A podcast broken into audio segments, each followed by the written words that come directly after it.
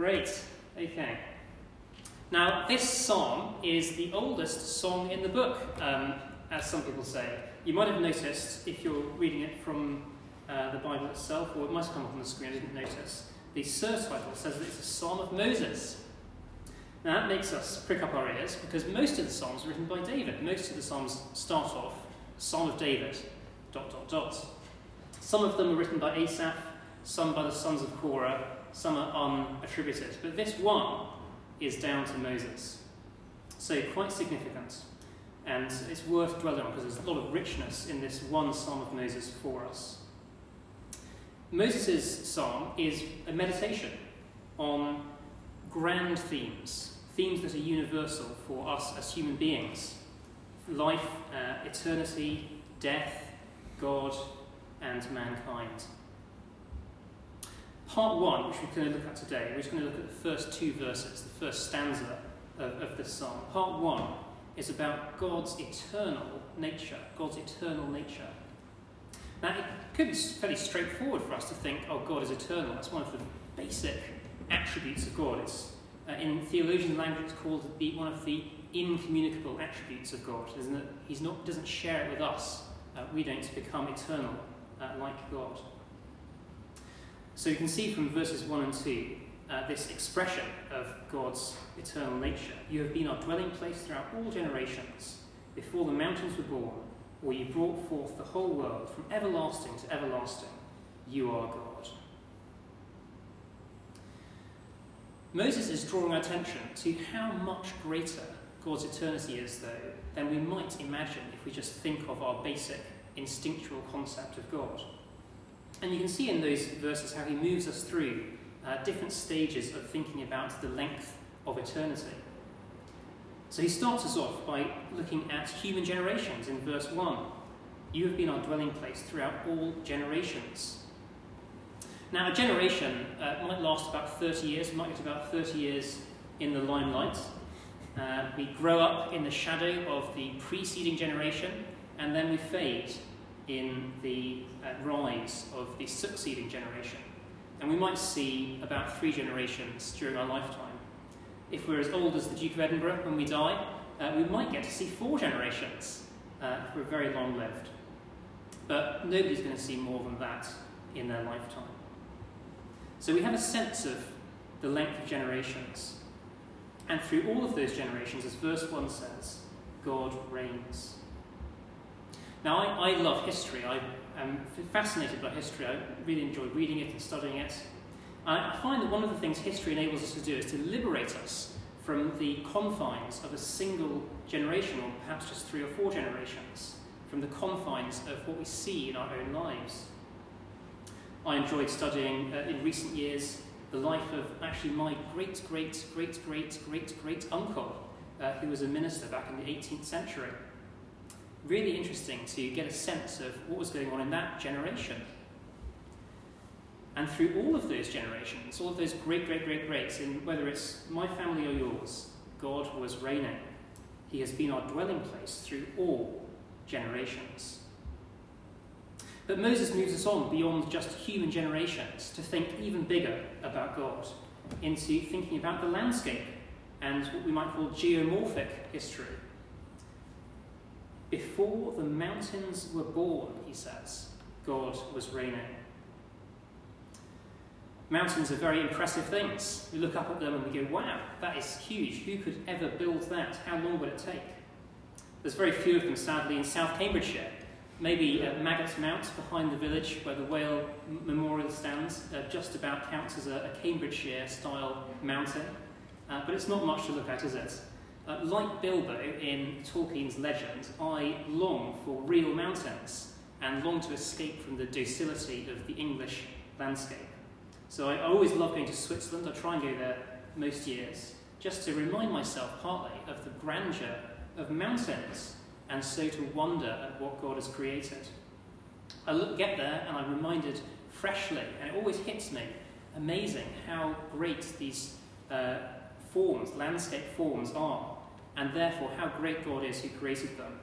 And indeed, the fact that before those mountains were born, as verse 2 says of Psalm 90, God was reigning. But Moses moves on again, beyond just generational history or geomorphic history, into geological history. Before you brought forth the whole world, he says, God reigns. Now, as I say, we might not have mountains here in South Cambridgeshire, but if you uh, pop over to Suffolk, there is a wonderful sculpture in uh, High Lodge Park in Suffolk, uh, which is about 13 metres high, the sculpture. And it's called um, Core Sample Matrix Revealed by an environmental artist called Juliet Dolphin Wilding. And it's a sculpture essentially of what the ground beneath us looks like if it had been taken out and put in a, stood in a big column on top of the ground. So you can look through 13 metres worth of the ground under our feet in this sculpture. It's a fascinating thing. And the rocks 13 metres down would be very old. They'd have been laid down there probably millions of years ago. But of course, by geological standards, that's still quite young. I mean, the scientists believe that the Earth is about 4 billion years old. And there are places in, for example, Canada, you can go and find a rock uh, that was created almost 4, 4 billion years ago.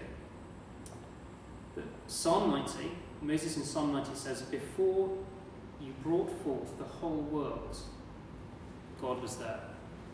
Before that 4 billion year time frame, he was there. So any scale we choose, whether it's generational, geomorphological, geological, or even cosmological, any of those scales will fail to match up to the greatness of God and the length of time that he inhabits. From everlasting to everlasting, you are God. Moses concludes that travel through different stages of history. From everlasting to everlasting, you are God. Everlasting, as the word very straightforwardly implies, means last forever. And certainly, if we think into the future, uh, that is true of God. But God is not just everlasting, He's eternal, which means He's not just starting from a fixed point and going on forever. He's also going forever backwards as well. And that's the idea encapsulated by pairing the word everlasting from everlasting to everlasting. So all the way forwards and all the way backwards, you are God. And in some ways, that length of time is a bit unseeable. The idea of all the way forwards to not a fixed point, but to forever. There is no fixed point forwards, no fixed point backwards. And that is uh, true of the Hebrew original. Obviously, these psalms were already written in Hebrew to start with, and the Hebrew phrase in that end of Psalm 2 is um um ad um, which almost means from obscure, obscurity to obscurity something we can't see to something we can't see. That's how long God is around for.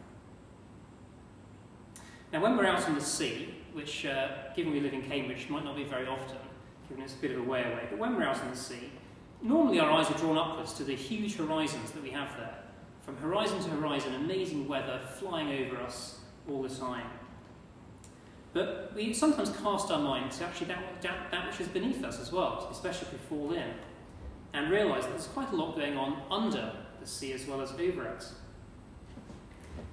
Just as the sky above is unseeable to its height, so also the sea beneath us is unseeable to its depth. And in the same way is God unseeable, from unseeable to unseeable. So, what do we do with this uh, reminder from Moses of the eternity of God? Well, firstly, we wonder, just as I do at my mountains when I go back to Switzerland, wonder at the grandeur of it, the size of it, the immensity of it. But then we might also have a moment of fear. Just as you're out on the sea, you wonder at the size of the sky, the size of the ocean beneath you, especially if you're somewhere out in the open ocean with kilometres of water beneath you. And you're afraid. You're all at sea, cast adrift. And we might feel that with the immensity of God, thinking about his eternity, and just the size of it, and just be a little bit terrified by the concept. But then we cast our mind back to the beginning of this psalm again. Lord, you have been our dwelling place through all generations. Moses isn't just reflecting on the fact that God is eternal. but also our relationship with that eternal, that He is our dwelling place, our home. And so we're comforted. We don't just drift on that open ocean, wondering where we're going to be taken by the tides, by the storms, but we're actually being held up by that ocean.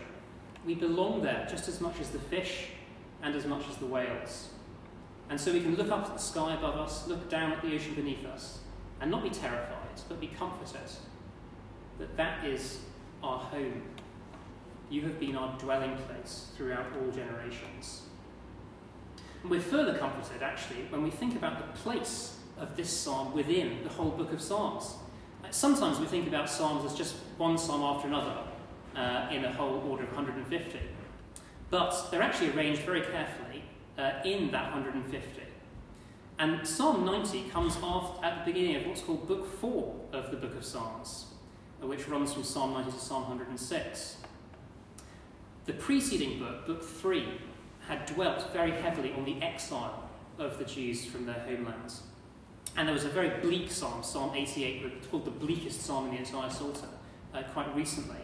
And then equally, Psalm 89 is very, very dark. I'll read you a few verses of Psalm 89 just to get the sense of just how dreadful the situation was. You have rejected, you have spurned, you have been very angry with your anointed one. You have renounced the covenant with your servant and have defiled his crown in the dust. You have broken through all his walls and reduced his strongholds to ruins. All who pass by have plundered him. He has become the scorn of his neighbours. You have exalted the right hand of his foes. You have made all his enemies rejoice. Indeed, you have turned back the edge of his sword and have not supported him in battle. And so it goes on. The nation of Israel is in a very dark place in the end of uh, Psalm 89. But then this wonderful promise comes in in Psalm 90. Even though all of those awful things had happened to their cities, to their country, nonetheless, God was their dwelling place. They might be in exile in Babylon, but they could remember that the God has been their dwelling place through all generations and continues to look after them. That promise of God being the dwelling place for those who believe in him was true equally for uh, those under Moses when he first wrote that psalm, who were out uh, in the wilderness wandering for a new homeland. We had a brief reading before the psalm from Numbers 14 uh, about the generation before this generation who were denied access to the promised land because they grumbled and rebelled. Nonetheless, God remains their dwelling place, even when they were told they would not enter the promised land. Likewise, for the people in Daniel's time who were in exile, God was their dwelling place. For the people in Jesus' time, God remains their dwelling place. And for us as well. For every generation, not just those preceding generations, God is our dwelling place. It's a double comfort for us as Christians, and of course, we read all the Psalms as Christians, not just as uh, in the same way as uh, Jews did before Jesus. A double comfort that we have the promise of that home made flesh, made real by Jesus' incarnation.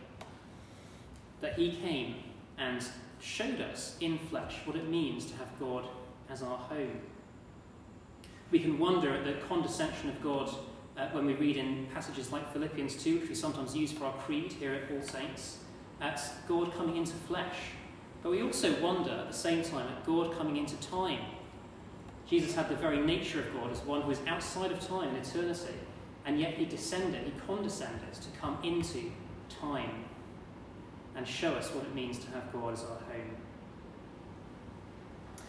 Just like those preceding generations, we can all individually sometimes feel adrift on the ocean of life. And I think that's probably particularly true at the end of a pandemic and lockdowns and all sorts of certainties being shaken in our world. Uh, perhaps even the Duke of Edinburgh dying. We might feel lacking in terms of any sort of home, any sort of sense of identity and stability. But the promise that God offers here is one that will never go away. His promise of a home is from generation to generation, through all generations. If we put our home in Him, through the gospel of His Son Jesus, then we will never be cast out. We will never be made homeless. And it's that wonderful promise that we have as Christians that was dwelt on by Isaac Watts in his very famous uh, poem, which was made into a hymn, which uh, paraphrased this Psalm 90. O God, our help in ages past, our help for years to come, from everlasting you are God, to endless years the same. O God, our help in ages past, our help for years to come, be thou our help while ages last, and our eternal home. Let's pray.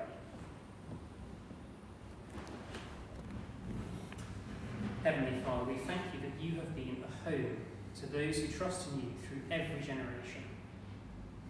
And you continue to offer a home through the Lord Jesus to all of us. May we put our trust in you and so not be adrift on that ocean of life, but be at home. And we pray, Father, that you bring us safely to the eternal home that you offer. In Jesus' name, Amen.